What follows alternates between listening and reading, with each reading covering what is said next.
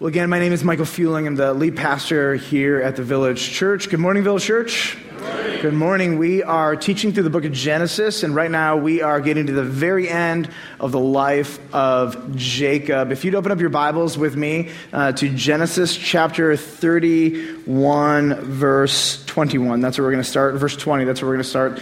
Uh, this morning, uh, I want to talk about, before we get into the text, patterns in your life. We're going to think about your life over the last decades. And we're going to see if either the Holy Spirit or the Word of God can bring up some really consistent patterns and themes in your life. And typically, uh, patterns are going to either be positive or negative, but also, I want you to catch this, oftentimes uh, we are the last ones to see the patterns.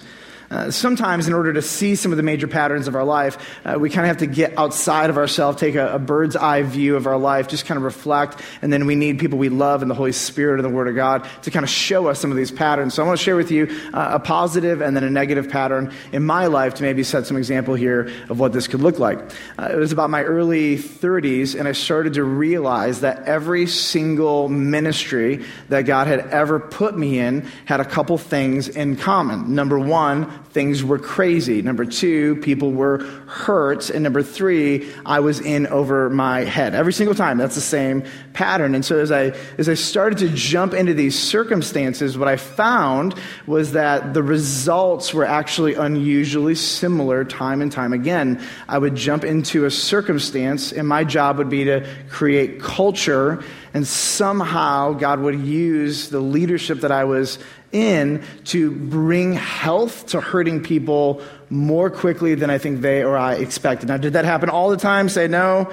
No, but you start to see these patterns. And so people, my mentors, started calling this out. Like, I think the Lord might have a common theme with you. It seems that whatever He calls you to, it's just a little crazy and nuts, and then he throws you into it. And I was like, wow, that's really, really interesting. And so for the first 20 years of my ministry, almost everything that the Lord has called me into has been that sort of context. And I start to see these patterns, and I'm like, oh, that's interesting. Now, that would never have been a script that I wrote for myself, right? Uh, oftentimes, when it comes to calling and what the Lord's asking you to do, we have grandiose visions of for what that might be, and the Lord's like, yeah, adorable. What I want to do with you is actually very different. Now, let me talk to you about a negative pattern of leadership in my life. Um, I have uh, the strong ten- uh, tendency to do what I call leading far too ahead, which means if I know the vision or I know what God is moving to, here's what I do I start sprinting toward it, right? Even if nobody's with me.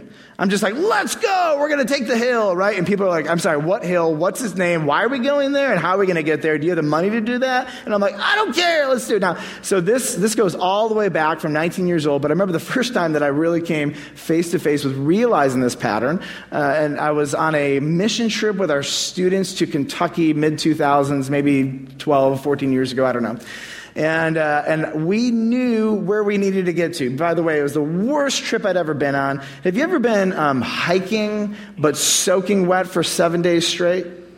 The, it is the worst ever. Nothing, there's no two weeks of my life that were worse. So, all I wanted to do in this day was get to the camp where we were supposed to be. So, I had a vision. I had, I don't know, 20 people behind me, and I'm like, let's go. So, me and like two other dudes were like way far ahead. Well, the distance between me at the front and the people at the back got bigger and bigger and bigger until my wife lovingly, um, graciously confronted me and saying, This is what you do. This is like a metaphor for all of your leadership. This is it. Watch this right now. Do you see all those girls in the back whose like ankles are bleeding because they have blisters all over their feet and they can't go at the pace you're going? Do you see how selfish this is? Now I don't know what she said, right? Exactly, but I do remember she wasn't thrilled. I was guilty and the spirit was like, "You do this all the time." And I'm like, "No." And so so what I've had to learn is that I have these tendencies in my life and, and then what I start to see is the consequences is, that the people I'm leading are frustrated with me and they're feeling not communicated with. And so, like, this is one of those negative patterns, but it took me probably 10 years of even leading before somebody, my wife, had the guts to tell me, like, hey, this is what you do. This is a problem. And by the way, in the wake of this, people get hurt. Now, I'm a, I'm a deeply relational guy, and so when people are hurt by that, I'm like, oh, that, that was painful for me to see. Negative, negative patterns, um, usually you're not going to experience them or know them until you experience the consequence, right? Um, if, if I knew that the consequence of leading ahead was going to have that effect on that many people, do you think I would have done it? Well, maybe. Not, but I would have thought twice about it and tried to use some, some restraint, hence the nature of patterns and habits, right? Um, but, but here's the deal until you start seeing the consequences, you're not always aware that these things are patterns. Let me give you some other examples. Maybe you've been divorced two or three or more times. That would definitely be a pattern. Maybe you've been arrested multiple times. You're like, multiple times, Michael? One isn't a pattern, okay? You're allowed to get arrested once, maybe. That was me, 17 years old. Uh, but it didn't happen twice. Maybe, you've been kicked out of multiple schools. Maybe you've been, maybe you have multiple broken relationships in the wake of your life. Maybe you have multiple job losses. Maybe it's not just one neighbor who hates you, but it's multiple neighbors who hate you. I mean, anybody can have a bad experience once, but when the experience starts repeating itself, maybe, just maybe, there's a pattern. So let's talk about Jacob because we're in the series on the life of Jacob. Jacob is about 84 years old ish, give or take a year or two. What do you imagine the negative pattern in Jacob's life is? I'll give you a word here, and the word has been actually in the title of every single one of the sermons throughout the, throughout the message or series on Jacob, and it's grappling. Jacob is a grappler. In fact, I want to remind you the definition of the word grappling. It's in hand to hand combat, grappling is a close fighting technique used to gain a physical advantage, such as improving relative position or causing injury to the opponent. Grappling typically does not include the use of weapons, simply putting yourself in the dominant position. It doesn't matter where Jacob is, if there's somebody who might be above him, stronger than him, richer than him, or have something that he wants, Jacob's like life objective is to have the dominant position, and it's started all the way back in the womb. If you remember back in the womb, he had a twin brother. His twin brother's name was Esau, wonderful. And in the womb, uh, their mother was so concerned because there was so much turmoil in her, in her tummy. And then finally she realizes, oh, wow, these kids are fighting. As the kids got older, she probably realized in retrospect it wasn't Esau, it was Jacob constantly fighting. Uh, she's giving birth, and Esau comes first, and Jacob's like, uh, no way, I want first position. So he's holding on to Esau's ankle as they come out of the womb. I mean, this is kind of crazy. Uh, the story just continues. Uh, one one day Jacob or Esau is, is so hungry, and Jacob has been waiting for this moment to exploit him and take advantage of him. And so he tricks him into taking his birthright, this huge, huge, beautiful, powerful thing that a father gives to the oldest son that had with it monetary repercussions and authority. And, and, and Jacob, the younger brother, takes this. And later on, uh, Jacob tricks and disguises and lies and cheats everybody and takes not just the birthright, but the blessing. And so what you see here is that Jacob is constantly grappling one after another. And then, and then here's what happens. Let me just give you the overview of how this works. Jacob knows something's wrong because he's going to experience the same consequence over and over again. The consequence is this he has to flee from his life again and again because his family wants him dead. Like, do you think there's a pattern? Do you think this is a negative pattern? I'm going to go with uh, yeah. When you find yourself running for your life because your very own blood want you dead, there is definitely a problem here. Now, I've said this every single week. Genesis is a mirror. Uh, Genesis is written to put a mirror up to your heart into your soul into your life and to say, here you are. Where are you in the story? And one of the questions I want to ask you on a personal level is you look at your life, where are the negative themes? Where are the negative patterns that come up? And at the end, I want to give you some stuff that's going to help you and encourage you on that. Genesis 31 20. If you're new with us, I want to set up this story a little bit because the life of Jacob is sort of a long one. Uh, there are two main players. Here's the first main player. His name is Jacob. He is a deceiver, he's a manipulator, chosen by God despite himself, intent on revenge towards Laban. Now, you should be asking who is Laban. I'm glad you asked. Laban is Jacob's uncle a master deceiver, tricked Jacob into marrying his ugly daughter, Leah. Nobody wanted to marry Leah, tricked him woke up the next morning, thought he was marrying Rachel. Oh no, he's actually marrying Leah. He is not excited about that. Worked seven years ultimately to get Leah, whom he didn't want anyways. Had to work another seven years to get Rachel. That's 14 years of working for a man who tricked you and schemed you. And then what's going to happen is he's going to spend the last six years with Laban scheming, plotting, planning secretly. Jacob is going to get Laban back once and for all, and Jacob is going to walk away rich and getting him finally back. Let me, let me just actually show you uh, how this uh, pattern in Jacob's life works.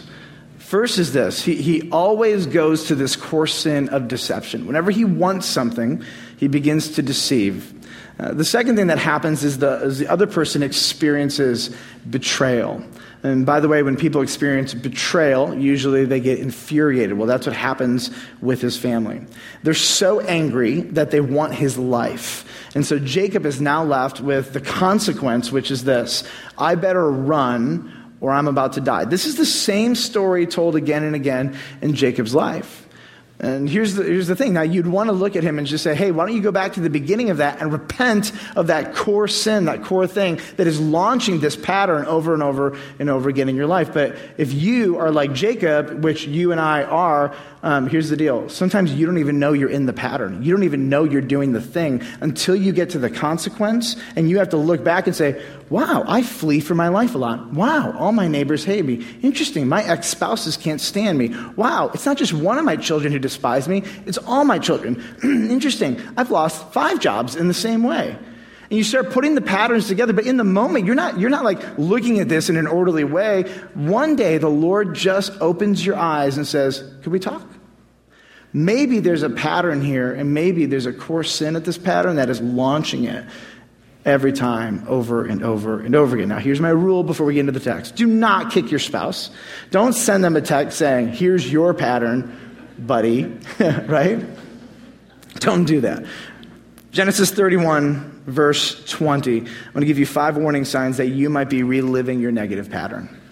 Uh, these are warning signs that if you're experiencing these things right now, maybe that pattern of yours, you're in the middle of it currently. Number one, you are re experiencing past consequences. It's like a deja vu experience. You're like, wait a minute, I've already ran for my life once already. Wait a minute, I've already gone through this scenario once already. Why am I experiencing this again? Here's what happens in verse 20 of chapter 31. Jacob tricked Laban. This is the deception. He's Laban the Aramean by not telling him that he intended to flee. Now, there's this whole trickery that happens before this. We're not going to go into it. You can read Genesis 30 and 31. Jacob plots this elaborate six year scheme and ends up taking away so much wealth away from Laban. So he tricks him and leave him. Why? Because he doesn't want his uncle to find out that he tricked him and schemed him for six years. He thinks his uncle's going to be upset with him. And would you be upset, by the way, if your nephew came and lied to you for six years and took the vast amount of your wealth? I think you could understand why Laban would be like a little bit upset here. So it says in verse 21 uh, he fled with all that he had, and this is the second time now that, that Jacob has been required to run for his life on a dime with all of his possessions. And he arose and he crossed the Euphrates and he set his face toward the hill country of Gilead. All right, let's just agree. Is this a pattern? The answer is yes. Is it a negative pattern? Yes. Verse 22. When he was told, Laban, on the third day, which is interesting because he left and took all of the, all of the kids and grandkids. They're all gone, and it took Laban three whole days to figure this thing out. But when he was told on the third day that Jacob had fled, he took Laban, his kinsman, with him, pursued him for seven days, and followed close after him into the hill country of Gilead. Now, Laban is angry, and he is flying, and I want you to hear me. Um, Laban wants to do harm to Jacob. This is not like a, hey, bro, can we talk? I want to just give my kids and grandkids a hug and a kiss goodbye. This is, I want to do harm to you. And by the way, legally and culturally, Laban had every right to harm or to kill Jacob. There would have been no FBI or police knocking on his door had he ended Jacob the moment he found him. So here's what happens Yahweh intervenes. Now, I want, you to, I want you to hear me. Jacob is in the middle of his negative sinful pattern. He is living it. He doesn't know it, he doesn't see it, but he's in the middle of it. And I wonder as you start to look back over your negative sinful patterns, how many times the Lord was fighting for you in the middle of it, despite you and despite me. Like he doesn't deserve anything. Jacob deserves to be killed. Legally, culturally, what he did was the lowest of low. I, I thought I thought betraying your father and your brother is bad, but he's just getting worse and better at deceiving. And, I, I, and I'll be honest, in this whole story, I just see God's kind grace to Jacob. In the middle of his negative pattern, in the middle of this season, the Lord is just being so kind. Verse 25 Laban finally overtook Jacob. Now, Jacob had pitched his tent in the hill country, and Laban, with his kinsmen, pitched tents in the hill country of Gilead. Laban said to Jacob, What have you done? That you have tricked me and driven away my daughters like captives of the sword. Why did you flee secretly and trick me? Uh, Laban knows. One of, one of the worst experiences when you're in the season is to be confronted face to face with what you've actually done. The question is is he going to be humble or is he going to be defensive? It says this, and it says, You didn't tell me so that I might have sent you away with mirth and songs, with tambourine and lyre. Listen, man, I would have thrown you a party. Now, do you, do you really think Laban would have thrown him a party? I doubt it. Um, I, I doubt it. I love how they're both like, I'm a magnanimous man. I would have done amazing things. I would have been so kind. No, you wouldn't. We know. And why did you not permit me? This is a good point, verse 28. Why did you not permit me to kiss my sons and my daughters farewell? You, you have done foolishly. You have done foolishly. It is in my power to do you harm. But the God of your father spoke to me last night, saying, Be careful not to say anything to Jacob, either good or bad. How gracious of God to intervene in this moment and say, You are not permitted to do harm or good. Why not good? Because every time Jacob does anything, it's for the point of deception and manipulation. And so God knows Laban's heart, and he just says, Listen, you're not allowed. You're not allowed to do anything good for him, to trick him, but you're also not allowed to harm him. You lay off him, or I will end you. Laban gets the point. It is in my power to do you harm. He spoke to me and he said, Don't say, which just literally means say or do anything good or bad. Now you have gone away because you longed greatly for your father's house.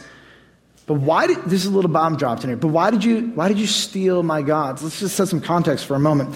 Um, here's what Jacob wants. Jacob wants to go home back to Israel. Why? Because that is where his birthright is, his blessing, his calling, his future, his God. Everything in his life is back there. And what you need to understand is that Laban's family didn't worship Yahweh, the God of Israel. And so here's what happens Laban finally catches him and he drops this little bomb. And by the way, I know that you stole one of my, one of my gods. Uh, number two, the second um, way you might, uh, the second sign that you might be reliving negative patterns is you're justifying your sinful patterns. I want you to watch this dialogue because when you're in the middle of a negative pattern and you're confronted on it, Watch what comes out of you. It's very interesting. Jacob answered, he said to Laban, Well, here's why. Because, because I was afraid. I mean, really, were you afraid? Like, you actually don't know what's true and what's not true in this scenario. Like, everything I'm about to read to you, you, you should go, Can I trust anybody here? And so, what, what the, the author is doing is he's documenting their words, but their character has already been established. They are liars, deceivers, and tricksters. And so, you actually don't know what is true and what is, what is not true. Here's what we do know they're all playing games with each other, one upping each other, and trying to get the upper hand. He says, I was afraid, for I thought that you would take your daughters from me by force.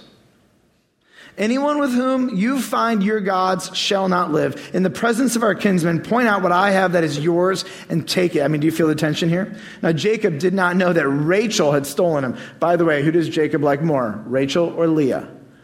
Rachel. Like, this is his favorite wife, okay? And so now he's like, he has no idea. She's the one who stole it. He's basically just sentenced her to death. So Laban went into Jacob's tent and into Leah's tent and into the tent of the two female servants, but he did not find them. And he went out of Leah's tent and he entered Rachel's tent. Now Rachel had taken the household gods and put them in the camel saddle and sat on them. Laban felt all about the tent, but he didn't find them. And so she said to her father, Let not my Lord be angry that I cannot rise before you, for the way of the women is upon me. So she's menstruating, and she's basically saying, Don't come near me, okay? This is not a good time. You need to leave. But what she's actually doing is using this as a cover because she's a trickster and deceiver. You notice a pattern and theme, right? Your life patterns begin to be inherited by your children, and then they pass on your negative patterns. Like eventually, these negative patterns have to stop with the people of God. Amen? Amen. So he searched but did not find the household gods. Then Jacob became angry and berated Laban. Now, I get it. You're upset. You did just steal everything the guy owns, basically, and you took all of his kids and grandkids and you fled without telling him. So, like, do you really have permission to begin berating somebody in this moment? Now, I'm going to read you the, the next section of the story. I'm not going to put it on the screen, but I want you to just hear the dialogue that happens here. Jacob said to Laban, What is my offense? hmm, let me think. All of them? What is my sin that you have hotly pursued me? You took my kids, my grandkids, my wealth. Hmm, I could go on and on. For you have fell through all my goods what have you found all of your house what have you found of all your household goods? Set it here before my kinsmen and your kinsmen, that they may be, decide between the two of us. If you found anything, put it out, let's all look at it, and then we'll, we'll let our people decide whose it actually is. I didn't take anything from you that wasn't already mine. These 20 years I have been with you. Your ewes and your female goats have not miscarried, and I have not eaten the rams of your flocks. What was torn by wild beasts, I did not bring to you. I bore the loss of it myself. From my hand you required it, whether stolen by day or stolen by night. There I was, victim. By day the heat consumed me, and the cold by night, and my sleep fled from my eyes. These 20 years I have been in your house. I served you 14 years for your two daughters and six years for your flock, and you have changed my wages 10 times. Do you think Jacob's at his best right now, by the way? Like, maybe when you start ranting and raving, right? Maybe, maybe things aren't okay. If the God of my father, I love how he brings God into this, you betraying backstabber, you're going to bring God into this? Like, no, I'm sorry, that's not how this works. If the God of my father, the God of Abraham, the fear of Isaac, right? Just the drama to me that unfolds here is epic, had not been on my side, surely you would have sent me away empty handed. God saw my affliction and the labor of my hands, and he rebuked you last night. I, I bet you in that moment, Jacob believed he was totally right. Have you ever, like in a rant and a rage, defended yourself, but deep down in your heart of hearts, you knew you were wrong? I've never done that. I'm just kidding. My wife's sitting back there. She's like, she's like, you've done that. It's interesting when you're in the pattern, you can't see it, but everyone around you can look at it and they're like, can't you see yourself? Number three, Non Christians initiate reconciliation first. Five signs you're reliving negative patterns. When the, when the godless ones around you are more godly and seeking peace and unity over you, maybe, maybe something is awry here. Look at verse 43. Then Laban answered and he said to Jacob, The daughters are my daughters, the children are my children, the flocks are my flocks, and all that you see is mine. And, and, and, it's almost like Laban's getting ready to defend himself and to go on also a rant. You know, when somebody rants like that, and then you want to go back and rant in return. And so it's almost like he gets a little bit of control. He remembers the threat of Yahweh over his life. And he says, But what can I do this day for these my daughters or for their children whom they have born? Like, what can I do? You've taken everything, you've run, and your God has stopped me dead in my tracks, threatened to end me if I am to do anything. So here's, here's what we're going to do. Come now, verse 44. Let us make a covenant, you and I, and let it be a witness between you and me. So Jacob took a stone and he set it up as a pillar. It's interesting, you might, you might be reliving your negative patterns. You might be like in the middle of it. If the non Christians around you are intervening and they're trying to create peace for you. Let me, let me just be really clear. I've watched this. I've watched Christians spiral and non Christians enter in and say, something isn't right about that. It's interesting when you hear non Christians comment on the behavior of a Christian and they say, that's weird. Like, that's really dark and not normal. And so when you're in this, the deeper you go, the non Christians in your life may step back and just say, something, something isn't right. And that is a warning sign where you just stop and you, you have to say, I am probably reliving a negative pattern in my life, and it's doing harm for the gospel, harm for my soul, harm for my family, harm for my children. Pause. Stop. Here's number four people create laws just for you. Have you ever had anybody legislate you? Have you ever had anybody say, rule? You're never allowed to blank. My wife has a few for me. I have one law for her screw the top and the lid on everything that you open. That's it. That's it.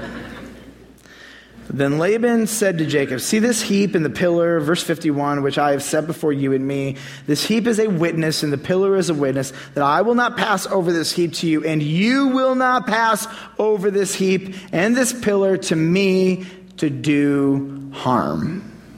Here's the rule you're not allowed to pass this line ever again. This is as far as you go.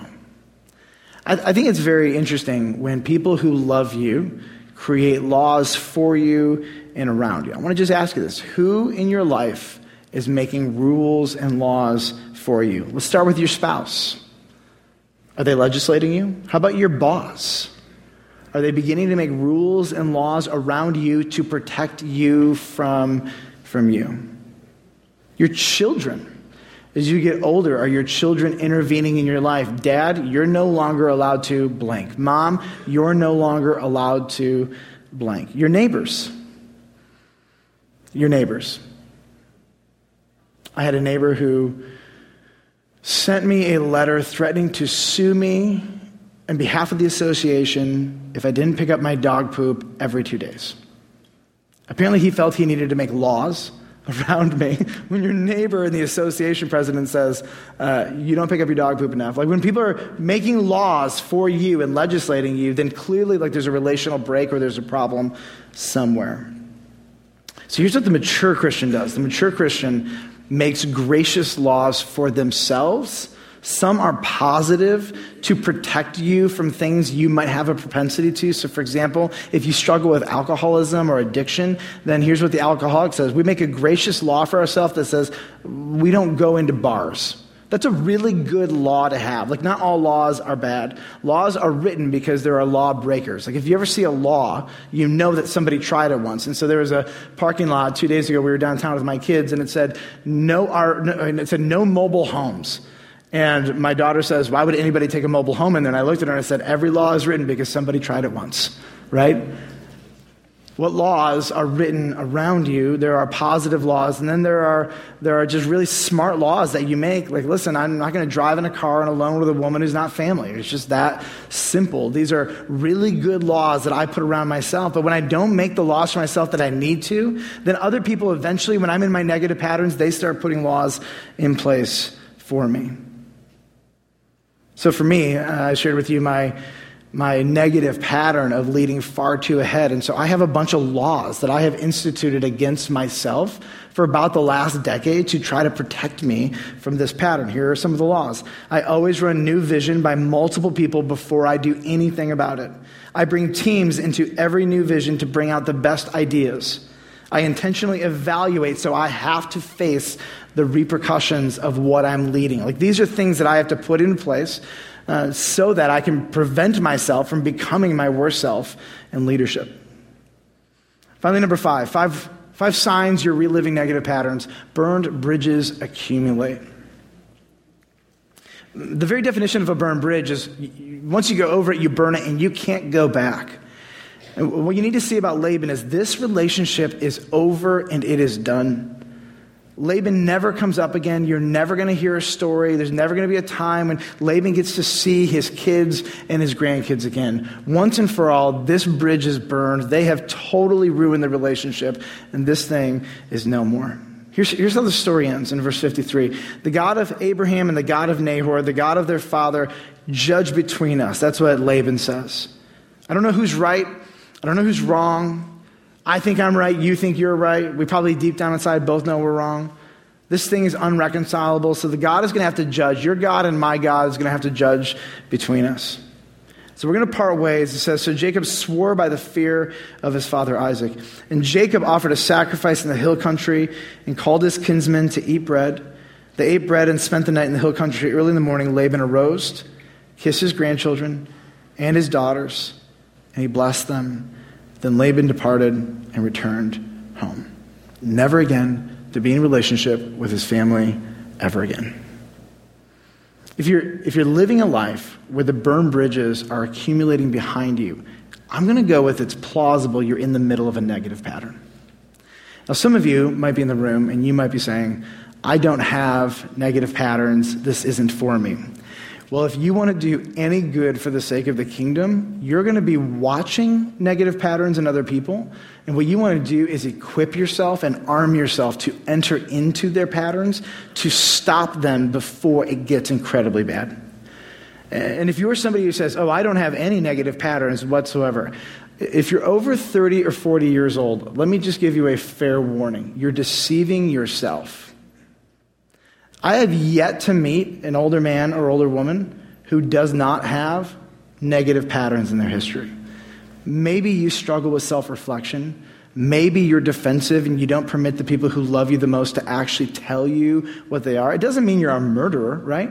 But I guarantee you that there are negative patterns in your life. And I do find that for people in their, in their teens and 20s and sometimes early 30s, maybe you haven't lived enough life yet to be able to put it together and to place it. But as a part of the people of God, here's what we see throughout the book of Genesis negative patterns unaddressed get handed down from generation to generation to generation.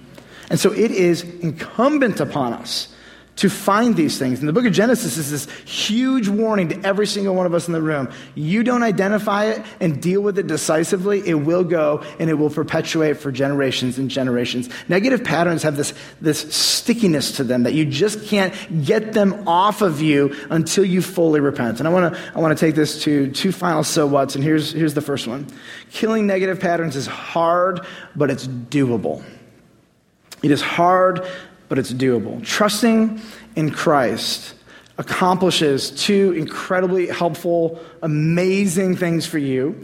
Uh, as you are overcoming negative patterns. The first thing it does is you find complete and total forgiveness for all of your foolishness and your sin and your negative patterns and all the harm that you have done to people. You can stand reconciled with a clear conscience before God that will never ever be used against you by God to punish you.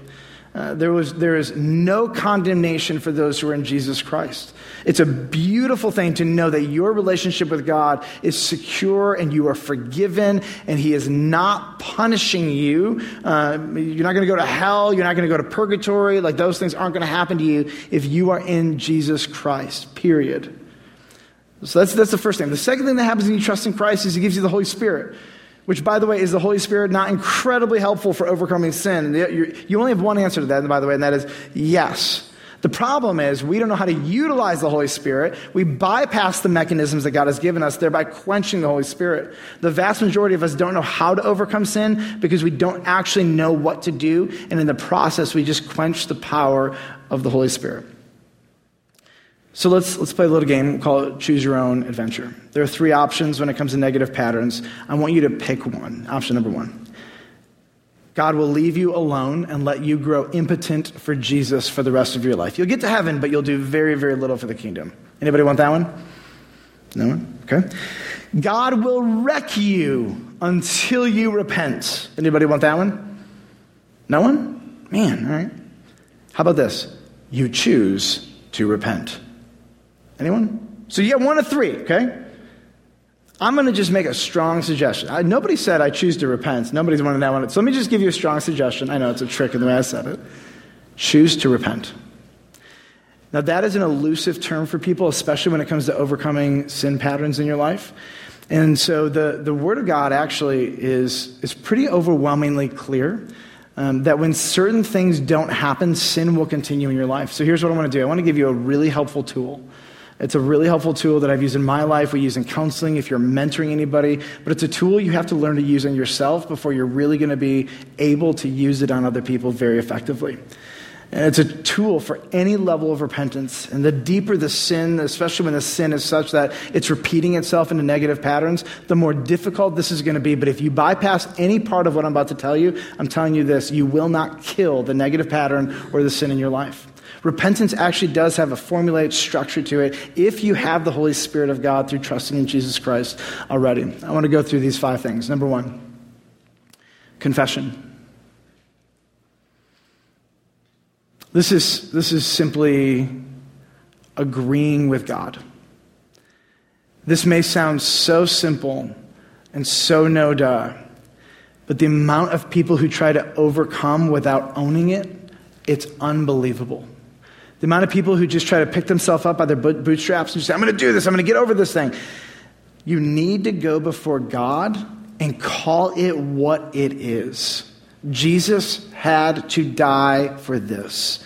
This is serious. This unchecked will be handed off to the next generation. This unchecked will either require God to wreck me or to leave me alone and have me be impotent for Jesus and for the kingdom for the rest of my life. So, this number one is confession. Confession is something that you do either um, to, we'll say, a pastor, a counselor, somebody who can help you, and with God. There's two levels to the confession side. Uh, some people try to do this stuff alone, but I think you're going to see as this pattern unfolds true, deep repentance, especially the darker the issues. If you try to do it alone by yourself, you will fail 99.9% of the time. Number two, exposure. You shine light on it because light kills sin. If you get caught in a sin and you confess 99% of it, but you leave the 1% in the dark, do you know what happens to that 1%? It grows like a feisty weed and its roots go deep. This is why, let me, let me just, the rest of what I'm about to tell you, the vast majority of Christians in the room will never get there because they can't get past confessing the 99%. Like you will confess the 99, but it's the 1% which is going to constantly come back to you and then recreate the negative pattern in your life. The 100% is unfortunately the hardest part about true repentance. But if you're going to do it, that's where this is going to be the hardest part. Everything after this, confession is easy. Agreeing with God, for whatever reason, it's easy because it feels quiet. Telling a counselor or a pastor uh, who are obliged to keep it quiet and only between the two of you, that's easier. But confessing and exposing the light 100% on it is hands down the most difficult. Number three, replacement. Plucking it out you are required to put something else in its place. By the way, this is repentance 101, but sometimes we need to systematize it so that we don't bypass the most simple things here. So when you repent of one thing, just stopping it will not do any good for you. You need to replace it with things that bring God explicit glory. You need to replace it with things that give honor and glory to Jesus Christ. And what you probably need is somebody really smart and wise to come alongside of you and help you figure out what to replace it with. The vast majority of people replace it with TV or entertainment. And that is not how you replace and kill sin. Once you pluck it out, you have to replace it with something good, honorable, and beautiful. Number four, legislation. Now, this is, again, the funny one to me, and some people get really worked up about this, but you have to create intentional and personal laws to increase holiness. The alcoholic, again, creates legislation around himself that says, I will not go to a bar. Whatever your sin is, whatever your pattern is, whatever your struggle is, you're probably going to have to create temporary or permanent legislation in your life. And then what you're going to have to do is you're going to have to say that legislation because laws that aren't published are just good ideas. But these laws actually are going to be required if you're really going to do this for the people in your life that are appropriate to tell. These laws need to be published so that there is accountability to them. If it's just you, yourself, and I, again, 99.9% of us are going to fail at true repentance in this. Number five, testimony. You know that you have overcome when you begin to tell your story and you no longer bear the shame of it. Like when you just get caught, right? You don't want to tell the story because it's embarrassing. Eventually, you get to the point where you're able to tell the story and your identity is not bound up anymore. When you can tell the story of your negative patterns over and over and over, this is like the final death blow to it. It's one of the most powerful things. Uh, even though number two is the hardest to get past, once you get past that, uh, honestly, number five can be one of the most freeing and beautiful things in your life. Here's, here's why so many Christians are impotent for Jesus. Because you won't do these basic things with the sin and the patterns in your life. When I watch Jacob, I'm watching a guy out of control, downward, downward spiraling. Everyone around knows and sees this. Everybody reading in the room can look at this thing. I'm looking at this story and I'm thinking to myself, this is so unnecessary. And don't you just wish that somebody would sit down with Jacob and give him real, true, godly, good wisdom, call his sin on the floor, and then shepherd him through this? That's what I want.